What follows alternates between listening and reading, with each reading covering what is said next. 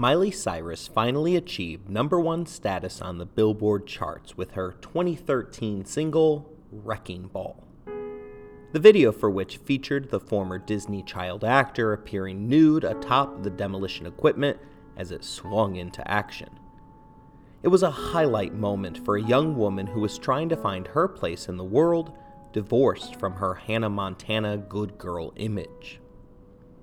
She successfully managed to use this year of her life, introducing millions across the world to the concept of twerking. But not everyone approved. Upon proudly stating that her controversial video and actions were intended to invoke a modern Sinead O'Connor moment, the Irish singer, who had infamously ripped up a picture of the Pope on SNL, responded by warning Cyrus that she was being pimped, stating for the record that she was extremely concerned for those around you that have encouraged you that it is in any way cool to be naked and licking sledgehammers in your videos. She finished her portion of the feud with the thought of, please, in the future, say no when you are asked to prostitute yourself. Although it may not have been for everyone, the wrecking ball metaphor connected with fans of Miley. For even though it wasn't written by her, it was an easily identifiable metaphor to fans who knew that she was going through a breakup with her then fiance, Liam Hemsworth. While the lyrics weren't particularly deep, it is a Miley Cyrus pop ballad after all. The words of, I put you high up in the sky, and now you're not coming down it slowly turned, you let me burn, and now we're ashes on the ground. Do seem to have at least a slight, but fully unintended connection to Joan of Arc. Joan came into Charles the Dauphin's life like a wrecking ball. The House of the Franks had internally decayed to the point that Paris was now controlled by their mortal enemies, the English. At Charles' lowest moment, the point where he is contemplating giving up everything that he has ever known and believed about his life and destiny, a 16 year old peasant girl arrives in his life, ready to demolish everything in order to give France a chance to rebuild itself in its own traditional image. Joan will manage to elevate the Dauphin to lofty heights she promised to see him lawfully anointed as the true King of France, putting him, in the words of Miley Cyrus, high up in the sky. A position that, in the history of the world, he would never come down from. Ultimately, however, it was the Dauphin who would allow Joan's enemies to let her burn, resulting in her ashes being disposed of in the Seine River. It turned out that the Maid of Orleans moment on top of the historical Billboard charts was to be short lived. She arrived promising a miracle in April of 1429 and was summarily tried for heresy and executed in May of 1431. Although that two year period seems short, her moment of fame happened to have lasted 15 months longer than Cyrus's marriage to Hemsworth. In this episode, we'll examine the wrecking ball that was Joan of Arc and the effect that her dramatic entrance on the French scene had on that nation's long history.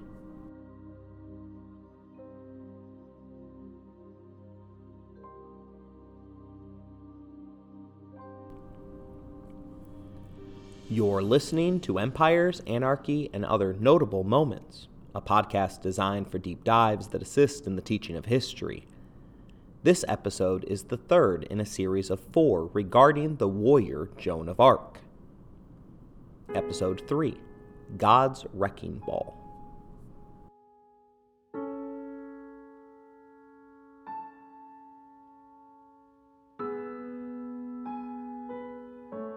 Amazingly, I'm not the only one who sought out some form of connection between the party in the USA hitmaker and the Maid of Orleans.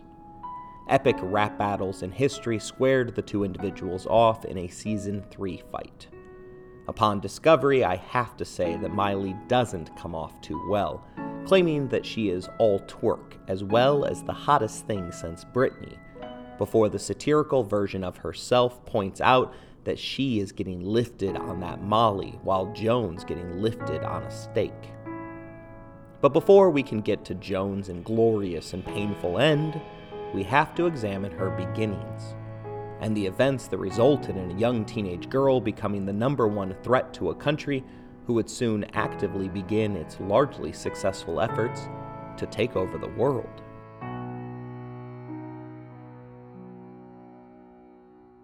Joan was born in Domremy, a small village nearly 200 miles east of Paris.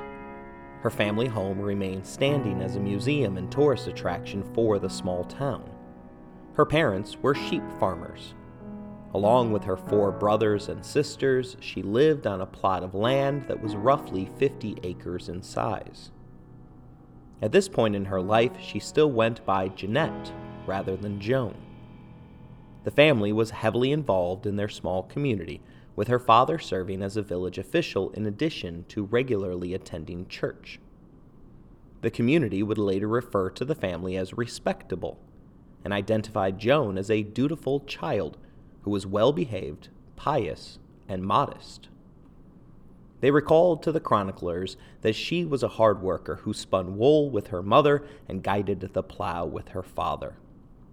She was particularly inclined to think of God during the regular toll of the church bells, which are rung by their own sort of wrecking ball mechanism. Throughout her life, Joan would stop and pray at the ring of the church bells. Her local church warden, the man in charge of sounding the call to prayer, even recalls being scolded by the young lass whenever he had forgotten to ring the bells. Sweetly, she promised to bring him cakes if he would only be more diligent about the task. I am not here to determine or even speculate whether or not Joan was truly sent by God. Whether or not her visions were real or not is a long and winding diversion from her story.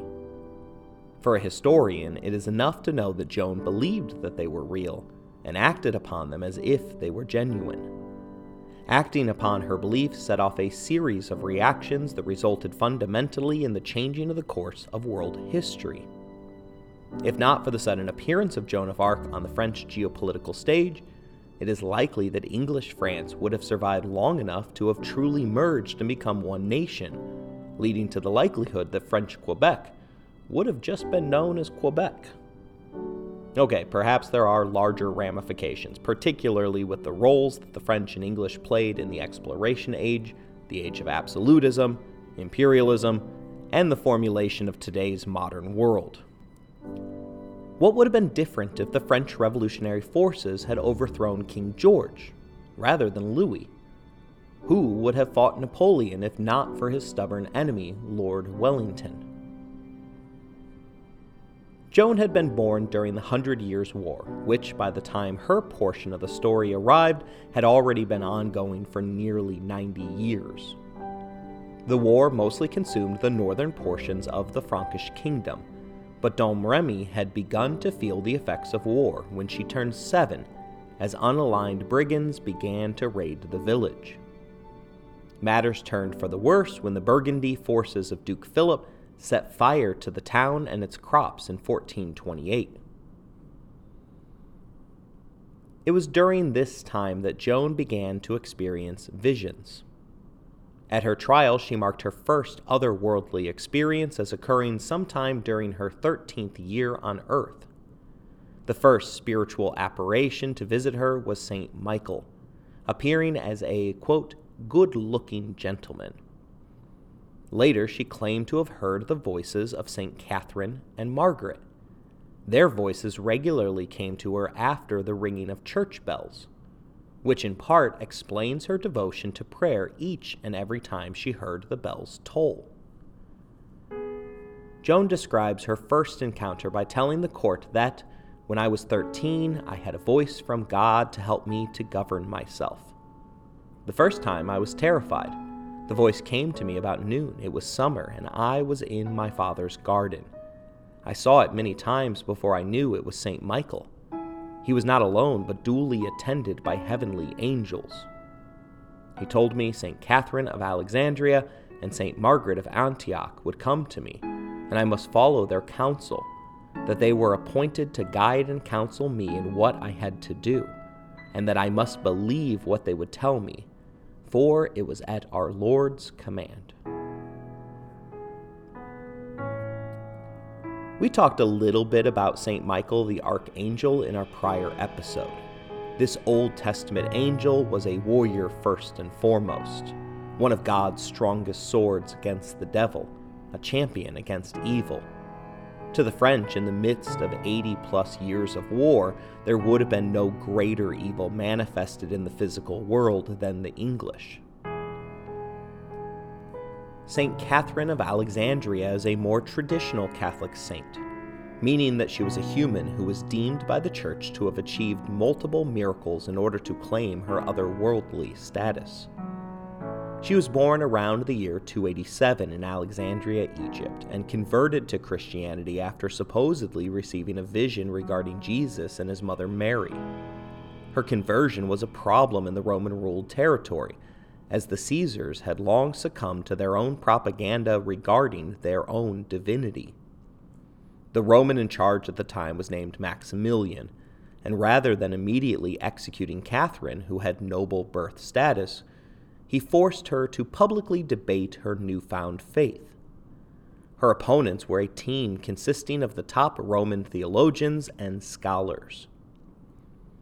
According to the Catholic tradition, St. Catherine was moved by the Holy Spirit and spoke so eloquently about her new belief that several audience members immediately converted, only to then be executed by Maximilian.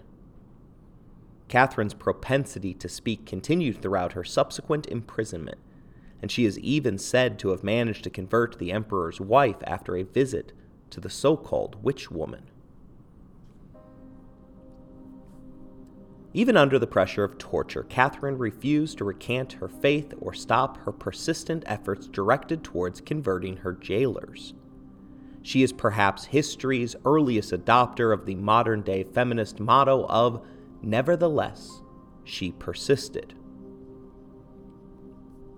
Her final miracle was to break the wheel that Maximilian had ordered as the device for her execution. According to tradition, the torture device shattered upon a touch from the prisoner. This supposed divine intervention failed to save Catherine's life, however, as the Romans proceeded to just chop off her head rather than waiting for the arrival of another wheel.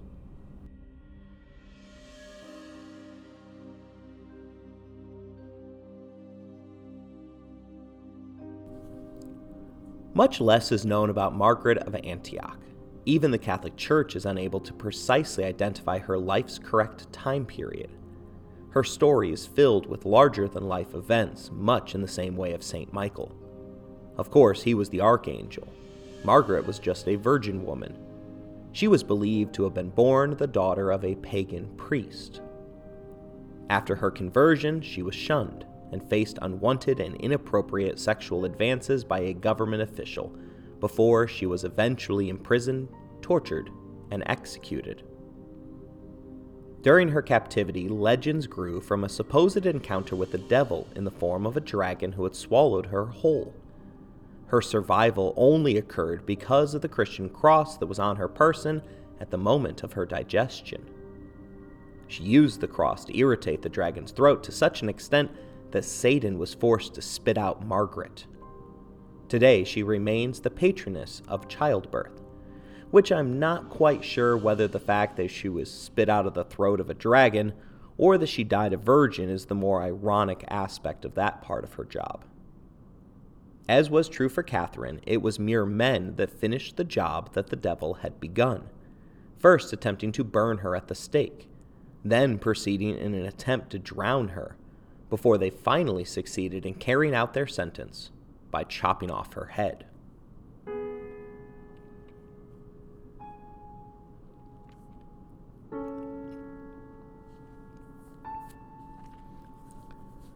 Joan wasn't a scholar or the daughter of religious fanatics, but she was well versed in the faith. Therefore, it is possible that she would have known the names of each of these religious saints. Michael and Margaret's story are both incredibly memorable, mainly due to their inclusion of dragons. Margaret's story was particularly famous, and her exploits were regularly retold during this era. Catherine's story seems to fit well with what happened to Joan at the end, particularly her ability to speak eloquently in her own defense at trial, as well as her stubborn defiance of her enemies. It is important to note that Joan, despite the fact that she was illiterate and young, wasn't stupid by any means. She was just unschooled. The mind of Joan of Arc was a powerful weapon, and one that she herself unfortunately devalued in favor of her sword arm. Rather than accepting the accolades that were heaped upon her, she credited nearly all of her own actions by declaring that she had merely been following the voices that she proclaimed had been sent by God. At first, the voices in her head merely encouraged her to be a good girl obey her parents, and to attend church. Around 1428, however, the voices, particularly the one attributed to St. Michael, began to direct her to more specific outcomes. For instance, she claims to have been ordered to go to Robert de Baudricourt of Vaucouleurs, who lived in a town 12 miles to the north of her home. Baudricourt was a garrison commander, and according to St. Michael, he would be the one to provide her with a military escort to meet the uncrowned Dauphin. Joan, having learned to obey the voices, set off, with just her uncle, who became one of her first disciples, despite the fact that she was just a 16 year old girl. Upon reaching her destination, she informed Baudricourt matter of factly that I have come to you on the part of my Lord, in order that you may send word to the Dauphin to hold fast and to not cease war against his enemies. Before mid Lent, the Lord will give him help. In truth, the kingdom belongs not to the Dauphin, but to my Lord. But my Lord wills that the Dauphin be made king and have the kingdom in command. Notwithstanding his enemies, the Dauphin will be made king, and it is I who will conduct him to the coronation. As would be expected, she was laughed at and told to go home to her mother. Because we have a record of them, Joan's own words can be looked at critically here. While she states that it is to be her task to conduct the Dauphin to his coronation, her initial mission is merely for her to get word to Charles, not to be delivered to him. Likewise, she includes in the message the idea that God will send help before mid Lent. In this first telling of her own story, she doesn't reveal that she is to be the form of that assistance. Her rejection by Baudricourt was harsh, with the squad leader suggesting to her uncle that he should take her home to be flogged. For Joan, however, returning wasn't an option, and she steadfastly refused to leave Vaucouleurs. Her parents arrived shortly after Joan and beseeched her to return home. There are even some rumors it was Joan's breaking of a marriage promise that had begun her fanciful flight. Those rumors were investigated by both the British and the French and were found to be lacking in fact.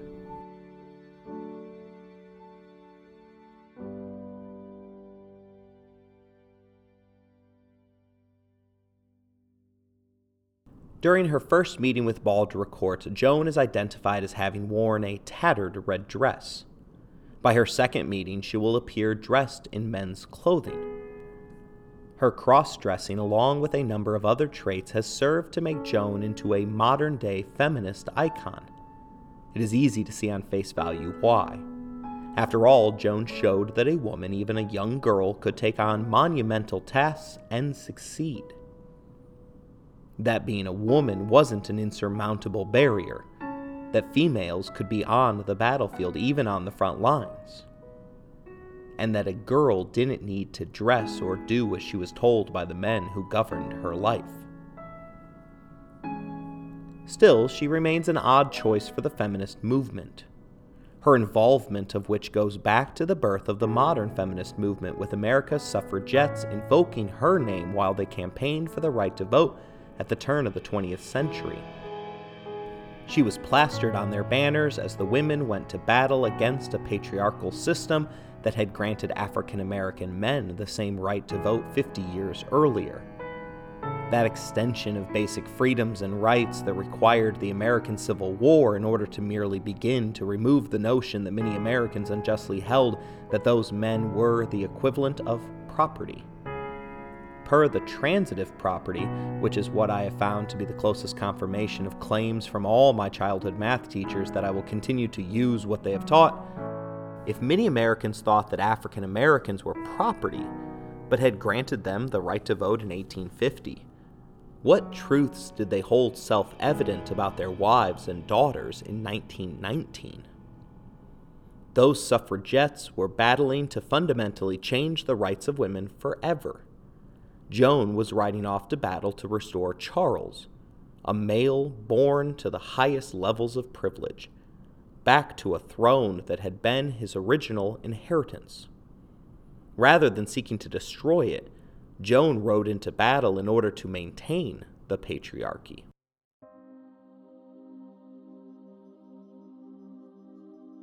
Still, her adoption of male clothes was startling for the time, and therefore worth examining. After all, it was the one factor that specifically resulted in Joan's execution at the hands of the English the clearest passage in the Bible regarding clothing and gender roles comes from the Old Testament's book of Deuteronomy, which tells Christians and Jews that the women shall not wear that which pertaineth unto a man, neither shall a man put on a woman's garment, for all that do so are abomination unto the Lord thy God. The use of the term abomination comes off pretty strong but most Christian scholars believed that there were moments that called for exceptions, such as dressing in men's clothing in order to sneak past or escape in a dangerous situation. This fashion police moment is not the point of the book of Deuteronomy, however, as the chapter stresses the uniqueness of God, centralization of worship, and heightened concern for the poor and disadvantaged among us it is somewhat easy to make the argument that for the vast majority of history, women ought to be included in the section regarding the disadvantaged, and thus singled out for heightened concern. Marlen Komar, a writer for Bustle, provides us with a quick history of female wardrobes in Europe. Cross dressing was such a concern that the Hellenic Greek civilizations had an appointed judge that literally policed women's clothing, checking how much was spent and whether women wore clothing that was appropriate for the moment and the woman's status. Plutarch reveals that it was to be expected that men leer at women, and thus it was incumbent upon girls to be the ones that cover up. The same argument has finally begun to be rejected in many schools across America as they have begun to redirect the blame to the individual conducting the inappropriate staring, rather than blaming the victim of said leering. Komar continues on to ancient Rome, a society which had two main forms of clothing. Togas were deemed appropriate for men as well as for females who were either of the plebeian working class or if they served as prostitutes. Upper class women wore a stola, an article of clothing worn slightly different from the male garb. Thus, in the Roman age, clothing wasn't used to identify gender. Rather, it was chiefly used to signify which class you belonged to, and whether or not you might be a prostitute. The Middle Ages continued the prior historical trends. Women were to dress for their status, which they believed was determined by God. Yvonne Seale, an assistant professor of medieval history, teaches us that the underlying assumptions about women during this period was that they were weak, extravagant, and obsessed with pleasure. The fairer sex were viewed as something that needed to be controlled because of faults inherent to their natural character. Dress codes were created in order to protect women from themselves. The city of Florence, Italy, justified their draconian medieval dress code by utilizing words that are more typically reserved to describe my gender. The code stated that it was necessary in order to restrain the barbarous and irrepressible bestiality of women who, not mindful of the weakness of their nature, forgetting that they are subject to their husbands and transforming their perverse sense into a reprobate and diabolical nature, force their husbands with their honeyed poison to submit to them. At this point in time, loose hair was an outward sign of a woman willing to prostitute themselves.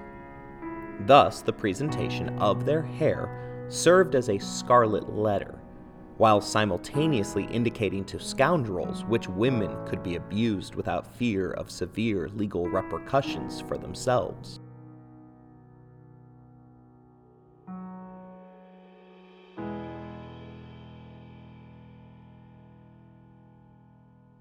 Women began to challenge these rules during the Hundred Years' War. Not coincidentally, this was also around the same time that women were finally allowed to learn how to read and write.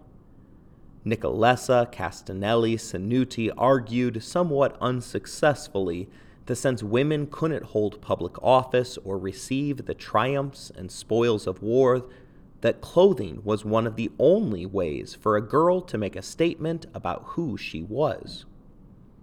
Thus, she claimed the right for women to dress distinctly, rather than conforming to the rules previously dictated by male legislators.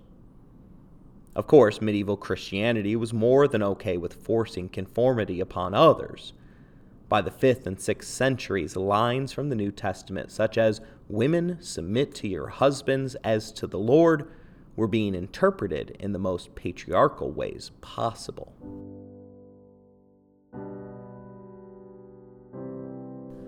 due to her male clothing as well as the fact that she cut her hair short, particularly around the ears, as was typical of boys, makes me suspect that at some point in the future, Joan of Arc will also be adopted as a transgender icon. To an extent, this is already happening. Q Spirit, an online resource representing queer spirituality, calls Joan a queer icon, girl power hero, and patron saint of France and the Gay and Lesbian Review has already asked the question Was Joan of Arc genetically male? The writer of that article believes that Joan had complete androgen insensitivity syndrome and would have been a likely candidate for gender affirmation surgery. Of course, none of the science regarding transgender individuals existed during Joan's era. But just as we know that there have always been homo and heterosexuals on this planet, surely there have been each of the groups that make up the LGBTQ plus community. Therefore, none of us can rule out such a conclusion. But to be clear, there is zero evidence regarding Joan as a transgender warrior man slash lesbian trapped in a girl's body. At the time, they were more concerned about her level of purity, as she was medically inspected at each stop of her journey to confirm that she remained a maid which served as a medieval euphemism for virgin. At least a dozen times, a male doctor or clergyman inspected her privates to ensure that no walls had been broken. Had she failed such a test, she would have been deemed as an unacceptable vessel for God to work through, and her visions would have been immediately viewed as having their origin in hell rather than heaven. She also identified herself as female at each and every stop along her journey. She embraced the title of maid and signed her name with it as though it had always been a part of her. The most logical conclusion to Joan's dress habits were that she wore them for her own protection. After the maid's third approach, Baudricourt relented and instructed six men to escort her to the Dauphin. There are varying theories for the man's change of heart. First is the notion that he simply grew so annoyed by her that he wanted to see her off. Second is the possibility that he converted to the cult of Joan. Stories had begun to traverse the town regarding individuals who had magically recovered from illness after she had prayed for them. Additionally, she had managed to successfully predict a shocking reversal of fortune at the Battle of Rouvray. When reports came in two days after she had publicly proclaimed her vision, Baudricourt may have determined that it could only be through divine inspiration that had allowed her to know the result so quickly. The third theory is that the French were in such a dire predicament the Baudricourt was under the assumption that they had nothing left to lose, and therefore decided to roll the dice on a miracle.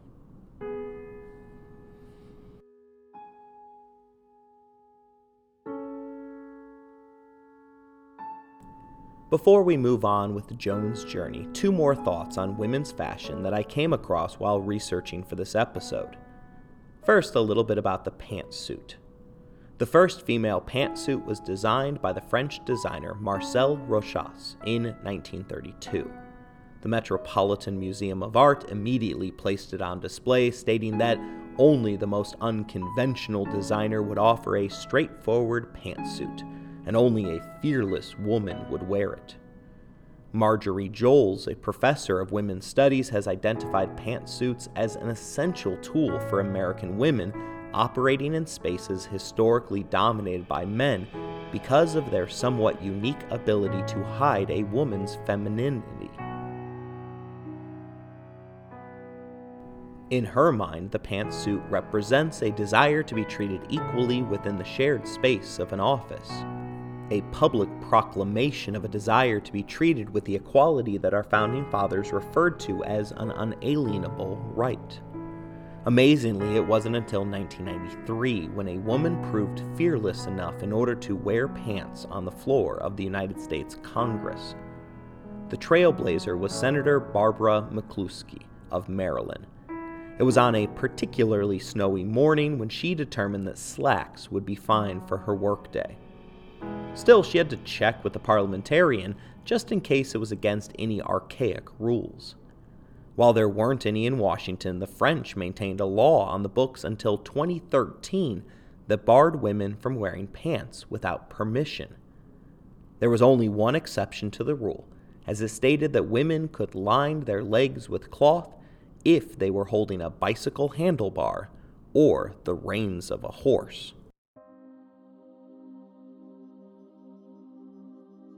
The second area of fashion that I got bogged down in involved the subject of pockets. Specifically, the fact that women's pockets are scientifically smaller than the pockets of their male counterparts. Pockets fell out of favor in female clothing in the 1800s as dresses began to slim down in order to show more of a woman's figure. The fact that men controlled all of the purse strings meant that they required pockets to hold money. Designers believed that women could do without because they were still viewed as incapable of restraining themselves from making unnecessary purchases. Thus, the lack of pockets kept men in control of the pocketbook, while simultaneously making it easier for men to leer inappropriately at their now exposed figures. The World Wars placed women in trousers with appropriately sized pockets in order to allow them to do the factory work that was essential for the West to win, but quickly slimmed down female fashion after the war by once again removing pockets altogether. Designer Christian Dior even proclaimed that men's pockets were for keeping things in. Women's pockets were merely there for decoration, not purpose. Today, our smartphones represent computing power that far exceeds the supercomputers of the 1970s, which means that those smaller, fake pockets continue to hold back women by limiting their access to technology, something that is essential to climbing the corporate ladder.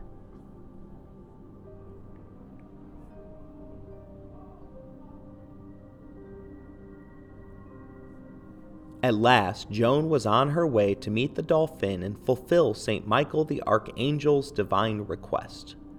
Before she left, the townspeople who had grown quite fond of her fetched what was, to our knowledge, her first set of male clothing.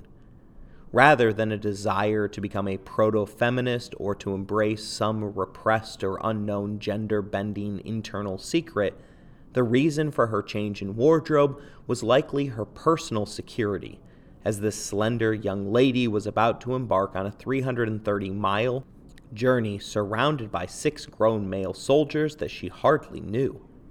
During the time of feudalism, peasants never traveled outside of their towns, let alone across the country. Add to these facts that France was embroiled in a war, which meant that entire swaths of the country remained lawless. The worn red dress would offer the maid little protection, whereas the men's clothing of the era offered multiple layers and ties that could slow down an assault long enough for help to arrive. From a distance, particularly with her haircut, she likely would be mistaken for a boy. Six soldiers and a young boy traveling wouldn't attract much unwanted attention, but six soldiers escorting a woman could be a sign of extreme wealth. France's history is replete with the kidnappings of high born women, such as Eleanor of Aquitaine.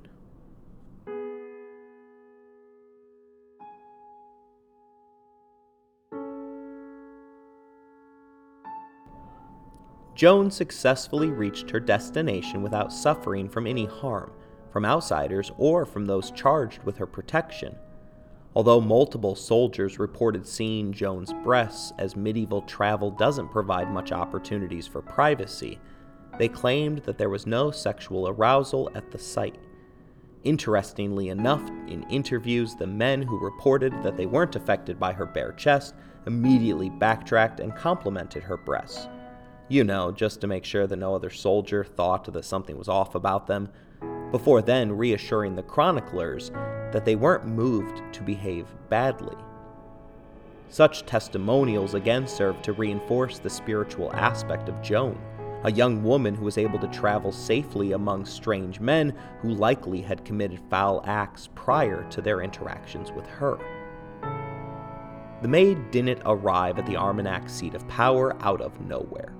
A royal messenger was sent ahead to inform them of her heavenly journey. There were also a number of heaven sent warnings for those who chose to listen to the signs. Yolande, the woman who was presently bankrolling Charles' efforts for his throne, was a known believer in messages from God. Her parents had previously entertained the peasant prophet Marie Robin, who had claimed that heaven had told her that a maid in armor would save France at its time of need.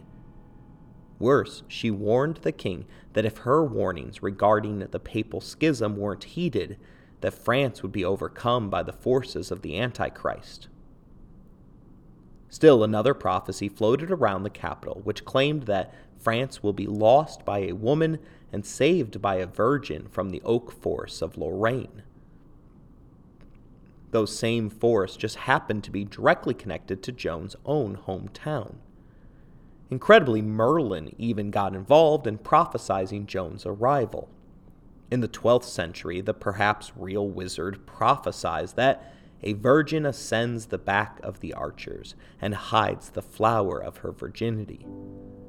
Thus, Charles's court in Chinon was already primed for Joan's arrival, and as we discussed in the prior episode, the Armagnacs had just lost another major battle, and Charles was firmly beginning to contemplate giving up on his cause.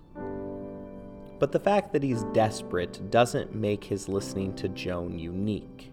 After all, there are plenty of desperate men who don't do stupid things, such as handing their army over to an untrained girl who claims to hear voices sent from above. The Dauphin's advisors encouraged their lord to put Joan to a series of tests in order to determine whether she was what she claimed to be.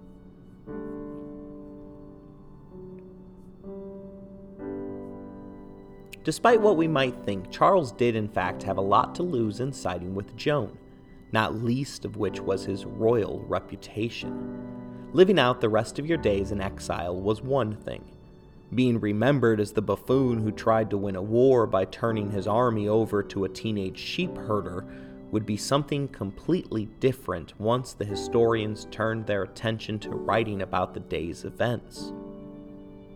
Charles was among those who believed that God remained on their side, but was stubbornly punishing them for past transgressions. Accordingly, if he ordered his men to follow a false prophet, he risked further incurring God's wrath, perhaps beyond what the steadfast Armagnacs could withstand.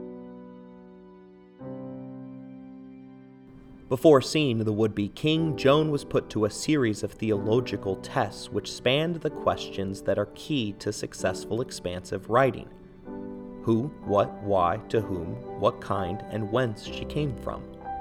Two ladies of the court were brought in to examine whether or not she remained a virgin. Next, clerics questioned her on her faith and her habits.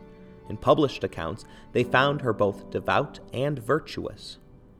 She responded plainly to the questions regarding why she had come to Chinon, telling them all about the visions as well as her mission to lead the Dauphin's troops into battle, lift the siege of Orleans, and to escort Charles to Reims so that he could be properly anointed as king.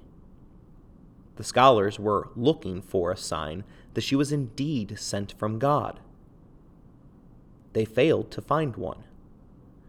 But they also failed to find any reason that would rule out the possibility that she was heaven sent. Thus, Joan moved on to the third test that had been prepared prior to her arrival a little game of Find the Impostor.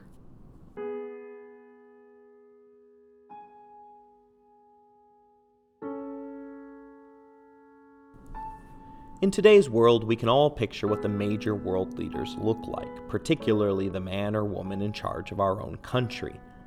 But prior to the internet and cable television, heck, this is prior to the invention of the printing press. Fuzzy descriptions of our leaders, which emphasized feelings such as awe inspiring or impressive, were the best that could be expected. Joan was directed to speak to the Count of Clermont, who was mischievously seated upon the Dauphin's prestigious throne. She politely declined to speak with him, as he was not the true Dauphin. The court complimented her on the discovery of their subterfuge and then presented her to the quote unquote real Dauphin, who happened to be stationed among the royal esquires. Joan again failed to fall for the ruse.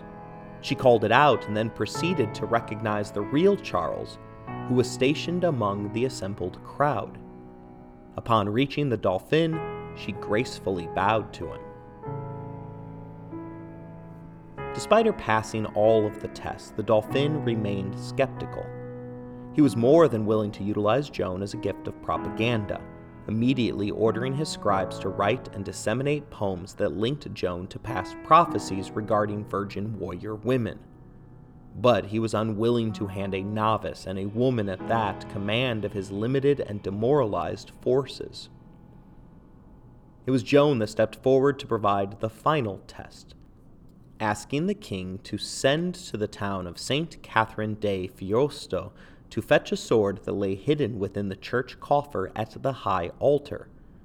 Upon their arrival, the troops found a secret compartment that supposedly had not been opened in more than twenty years. The sword was immediately believed to hold holy properties, much like it was believed of Arthur's Excalibur or Charlemagne's sword, which was named Joyeuse, or joyful in the English language. Whispers began among the theologians about the fact that St. Catherine, one of the voices she claimed to hear, was the patron of virgins and was regularly depicted as carrying a sword.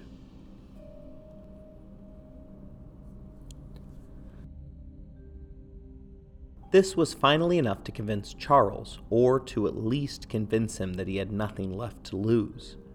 He commissioned a fine suit of armor for the slender girl, gifted her a white horse, which was a part of a number of the prophecies, designed a banner for her, and assigned to her a squire, two pages, and a personal chaplain who would see to the maid's religious needs. From this point forward, Joan's male garments would have been necessitated by her task. Women's clothing didn't allow for the strapping together of pieces of plate armor. To fit within the breastplate, she would be obligated to tape down her breasts. Her short hair would allow her head to fit within the helmet. After all, anything flowing outward could be yanked on and result in death on the battlefield. Still, the armor had a feminine feel, as it was specifically designed to single Joan out and emphasize her figure as a woman. After all, what was the point in hiding a prophesied talisman, or perhaps taliswoman, that was sent by God? Joan no longer dressed like a man to hide, but rather to fit into her new role, much like the purpose of a pantsuit in today's society.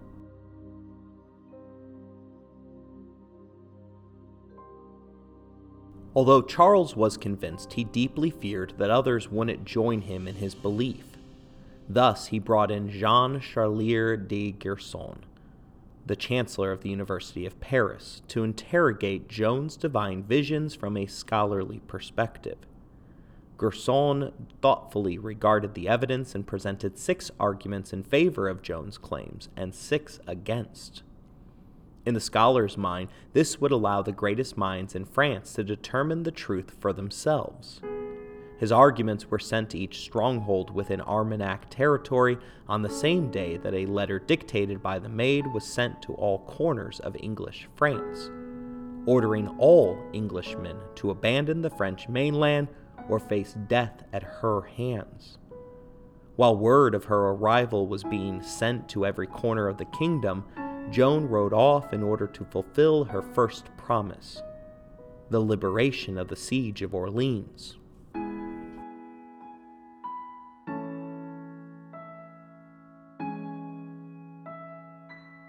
We went over the battle for Orleans in the prior episode, so I'll just provide a quick recap of the events here. Prior to her arrival to the besieged city, Joan had never seen a battle. She used the weeks of marching to learn how to move and ride within her new armor. Upon arrival, she immediately set her soldiers to one course attack, attack, and then attack. Over the next six days, the French Armagnacs under her command emerged victorious in four consecutive battles. Joan was personally injured in the final two, first stepping on a metal stake before then taking an arrow between her neck and shoulder.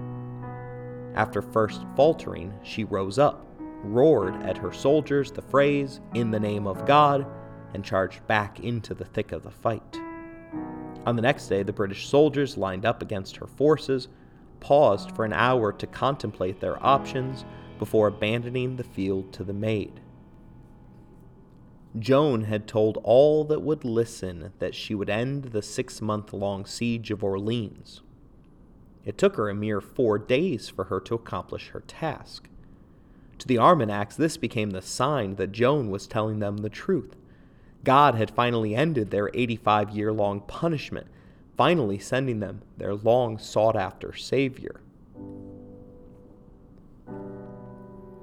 The elderly theologian Jean Gerson personally wrote and sent out a new pamphlet stating for any who remained on the sidelines that this deed was done by God. Joan's behavior following the siege suggests that she wasn't surprised at the swiftness of her victory. Three days after Orleans, she rode beside the Bastard of Orleans, one of her most stalwart supporters, to meet with the Dauphin. Rather than celebrating their reversal in fortunes, Joan informed him that there was no time to rest, as her mission wasn't complete until she had escorted him to Rheims the site of the holy oil that all French kings since Charlemagne had been consecrated with. Joan requested more troops and money in order to sweep aside the British garrisons that stood in opposition to her and the task that had been laid at her feet. It took a month for new troops to be mustered, as no one in their wildest dreams had imagined how quickly the siege of Orleans would have ended. She had freed the city on May 8, 1429. On June 11th, she began to lay siege to Jargeau. Unlike in Orleans, the British reacted earnestly to the threat, shifting one of their greatest commanders, Sir John Fastolf, to Jargeau with the necessary reinforcements. Joan was notified by the military experts to retreat, but she brushed aside their advice and ordered an immediate assault of the fortress. I can only imagine the look of disgust on the faces of the grizzled veterans as they were overruled by the upstart teen whom they served. There was good reason for the caution that had been counseled, for if the strike stalled, the French forces would be trapped between the walls and Fastolf's fresh reinforcements. Orleans repeated itself at Jargeau. Joan waited until it appeared to all those involved as though the French were beaten, before she then charged headfirst into the ditch bearing her personal standard. In Orleans, she took an arrow to the shoulder. Here, she was blindsided with a potentially fatal hit by a stone thrown from a soldier atop the wall. She again collapsed, causing the entire battlefield to hold its collective breath before she rose up and proclaimed at the top of her lungs that God was with them. After four hours of intense hand to hand fighting, the battle was won, hostages were taken, and Falstaff, who had arrived too late to intervene, retreated to a more defensible position. Next was Meung. Joan attacked, first taking the only access point in order to keep the city's defenders within the walls before besieging the nearby town of Beaugency on June 15th. Falstaff again threatened to come down in order to wreck Joan's plans. Here came perhaps Joan's greatest miracle. The Count of Richemont, the man who was technically in charge of Charles's armies, but had over the course of his two year appointment never fought anyone from the English French side, got off his arse and marched 1,000 fresh troops to aid Joan. There is no divine intervention at work here. Rather, Richemont witnessed someone who wasn't him obtaining intense amounts of fame and needed to get in on the action before his star waned in the maid's accumulated glory. Count Richemont arrived at the siege accompanied by his official biographer, who traveled around with his sire in the same way that Monty Python's Sir Robin's minstrels hovered around him in order to spread the word of his glory. According to that biographer, Joan knelt at the Count's feet in homage. Richemont ordered her to rise, proclaiming that if you are from God, I fear you not at all, because God knows well my good intentions. If you are from the devil, I fear you even less. Historian Helen Castor believes that the meeting was slightly less in his favor. She tells us that Joan forced the man to publicly take a solemn oath to her that he would serve the king faithfully before then allowing him to fight alongside her forces. The British tactician Falstaff balked at the sight of Richemont's extra 1,000 men and subsequently withdrew his forces. The town of Beaugency surrendered without a fight on June 18th. The English could see the path that Joan was carving. There was no subterfuge with Joan merely a divine carving up of a direct path to Reims.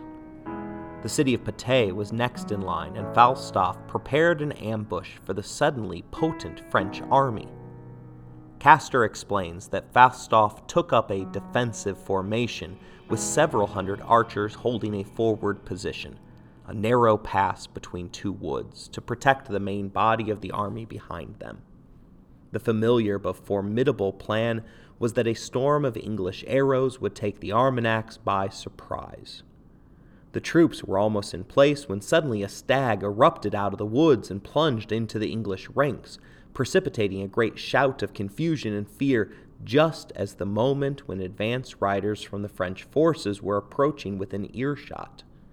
The animal had given away the English position before the archers had finished planting their sharpened stakes in the ground. With a roar, the maid soldiers charged into their position, sharpened steel meeting flesh and bone. In the end, Falstaff turned his horse and fled.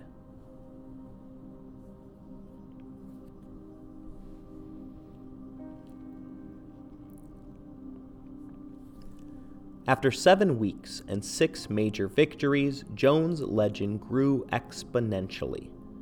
The Duke of Orleans, while still a captive of the English, began sending her gifts of robes and short jackets emblazoned with his house's colors. Charles elevated her family to nobility, an exceptionally rare act. She was granted land and titles that would ensure generational wealth, even if she never lifted another finger for the cause that she had thus far appeared devoted to.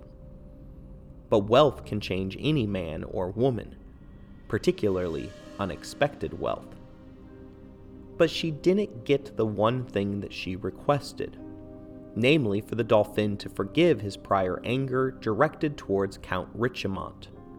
Joan did manage to get a pardon for the Chancellor of War, but Richemont was not welcome at court, nor for Charles's coronation.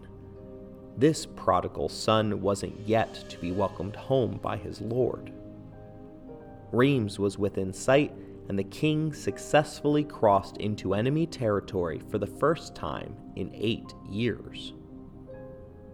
If this story were a video game, it was apparent that Joan was now marching on the game's final big bad.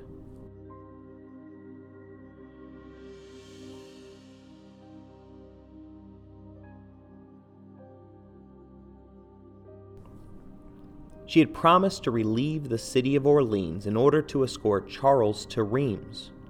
Men were now flocking to the Armagnac cause, signing up off of the sidelines in order to serve the crown as loyal soldiers. This occurred despite the fact that Joan ran the tightest of tight ships. She outlawed all prostitution slash camp followers unless the soldiers agreed to marry their lovers there was to be no pillaging or assaults on the region's inhabitants. Her armies even paid fairly for all of the resources that they consumed.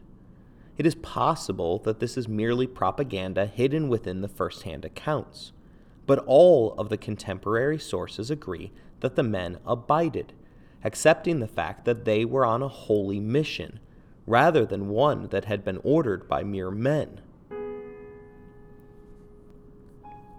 The King's Court set off for Reims on June 29th, sending letters to the towns along the way that all would be forgiven if they chose to now return to the fold of the true France, his Armagnac France.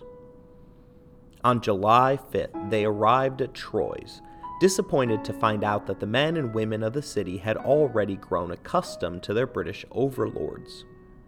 The city's gates remained barred to Joan and Charles but the citizens of Troyes were willing to talk. They sent out a friar named Brother Richard. For ten days in April, Richard had preached warnings about the coming of the Antichrist.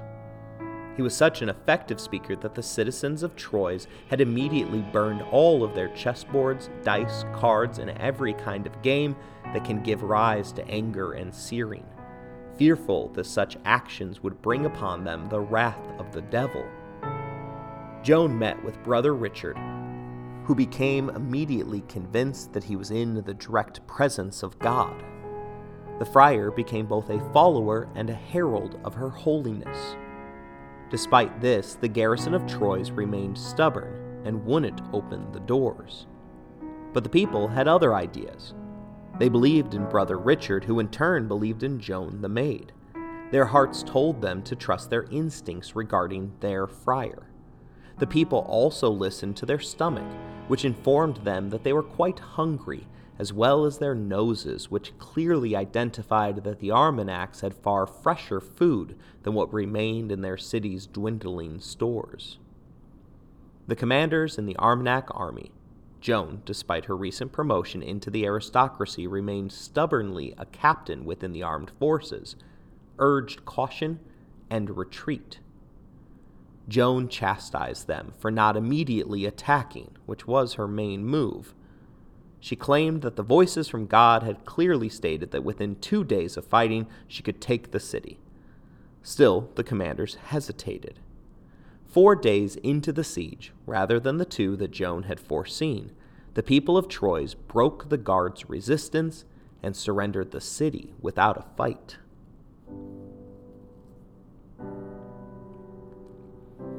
The town of Chalons was the next to switch sides in favor of the Dauphin. After flipping, the town's leaders personally wrote to Reims, who responded by immediately sending out a delegation, which formally offered the city to Charles. The next day, the prince, whose birthright had been usurped, triumphantly entered the cathedral of Reims in order to be anointed with the holy ampulla. They didn't yet have the sword or crown, choosing to make do with a new temporary crown. But Charles knelt a dauphin and arose as the rightfully anointed King of France, something that Henry, the six year old King of England France, had never bothered with, despite the fact that he had successfully held the land, sacred oil, sword, and crown. Despite her own celebrity far eclipsing Charles's own, Joan knelt at the king's feet loudly proclaiming for all to hear, Noble King, God's will is done. before she then succumbed to tears of joy.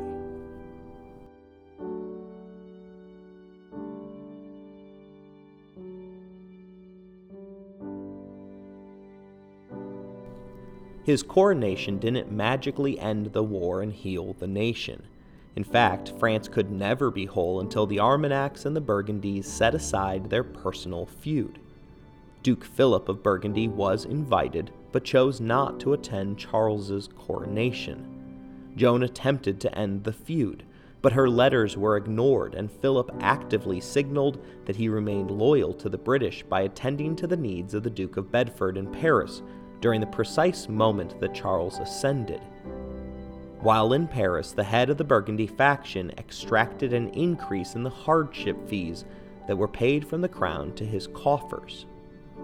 It doesn't require an investigation to understand that this was merely bribe money, ensuring that Philip's house remained on the side of the English.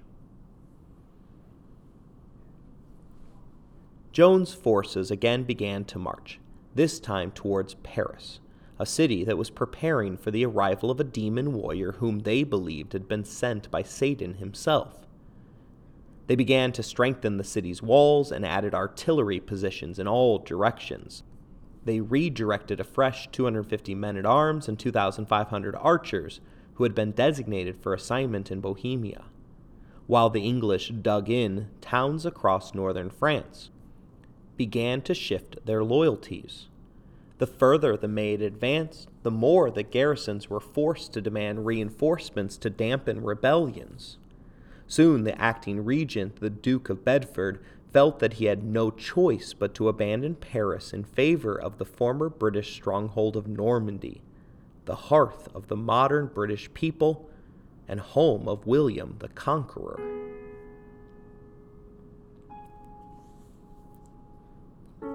Then came one of the most stunning moments of the Hundred Years' War.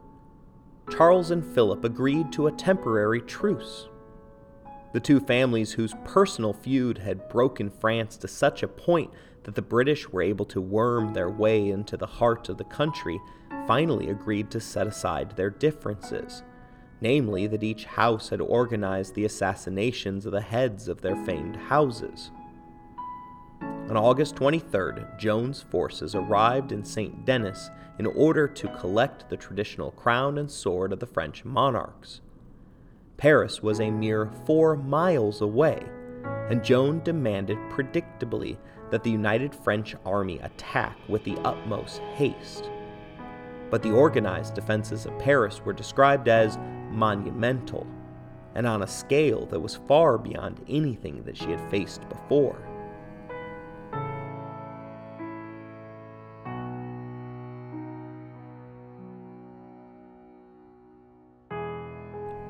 She got her wish on September 8th. The conquest of Paris began with Joan the Maid performing her greatest hits, as she risked her life by pushing into the ditch in order to urge her men to fight in the name of Jesus. Her figure, gleaming armor, and personal standard ensured that she was immediately targeted by arrows and stones from the superior vantage of the defenders on the city walls. Her recklessness in prior assaults had seen her rewarded with a spike through her foot, a stone thrown against her head, and an arrow that jutted out of her collarbone. During this outing, she added a crossbow bolt in her thigh to expand her growing list of wounds. This time, the wound was not worth the results, as the superior defenses of Paris held. For the first time in her illustrious year long military initiation, Joan had to be dragged from the ditch and carried to safety along with her forces as they retreated. This was the first time that an oppositional force had managed to make it through the night against the Maid of Orleans. Castor explains eloquently what happened next, stating that the Maid had had her chance, but Paris had not fallen, and the imminent arrival in the capital of the Duke of Bedford's troops made it all the more certain that it was time to take stock, to pursue the peace with Burgundy that would unite France against the English invaders, a truce that had been agreed with the Burgundies to last until Christmas, and in a time of truce, as Charles explained in a letter to the people of Rheims a few days later, the king could not keep an undeployed army in the field without risking the total destruction of the countryside across which they ranged. Privately, too, he knew that his cash strapped regime did not yet have the money to pursue a full scale campaign against the English in Normandy. He would therefore return to the Loire, leaving the Count of Clermont to hold the lands north of the Seine and prepare himself and his forces for the new year to come. In other words, after just one setback, the newly crowned King Charles was abandoning all of the land that Joan had fought and bled for. Castor describes her as distraught, a woman who felt betrayed. It now became clear that Charles' previous showering her with aristocratic titles was as much to sidetrack her as they were to honor her. The new king was content despite the fact that Joan hadn't yet fully accomplished her God given mission.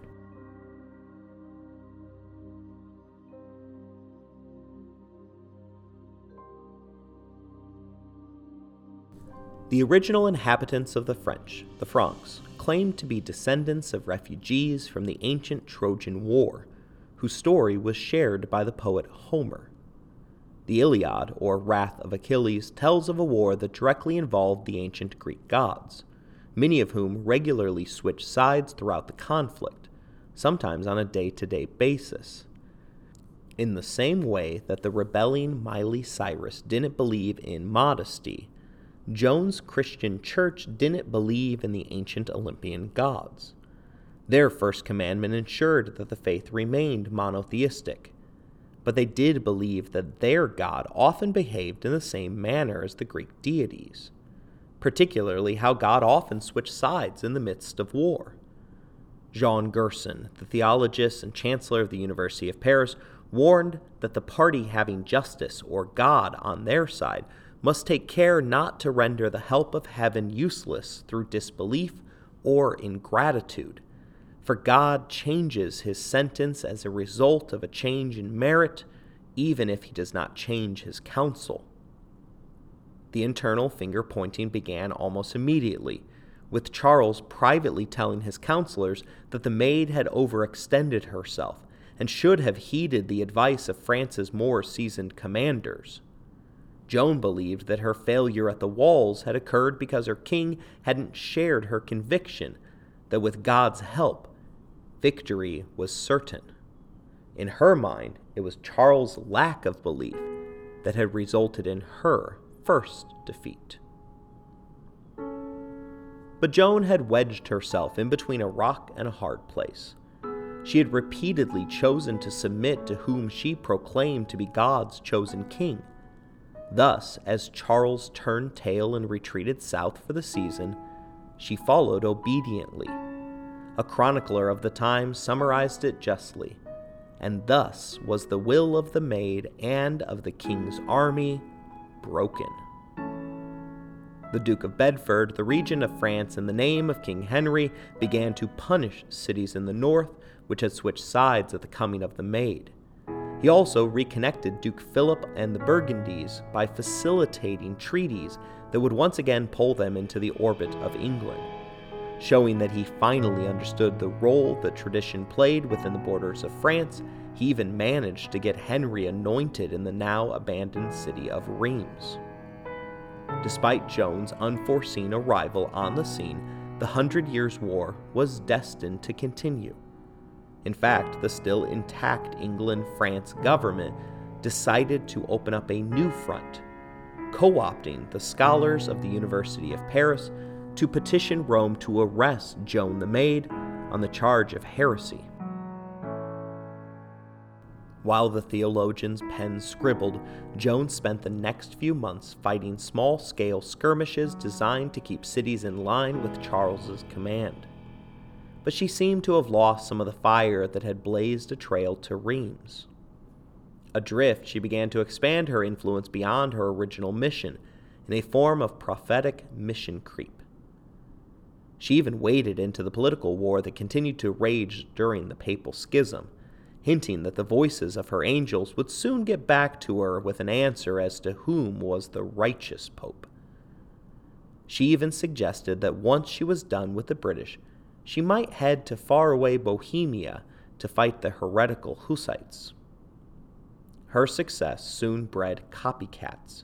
Women who claimed to also speak to voices sent from heaven were brought to her, each time to be summarily dismissed by the maid as a charlatan.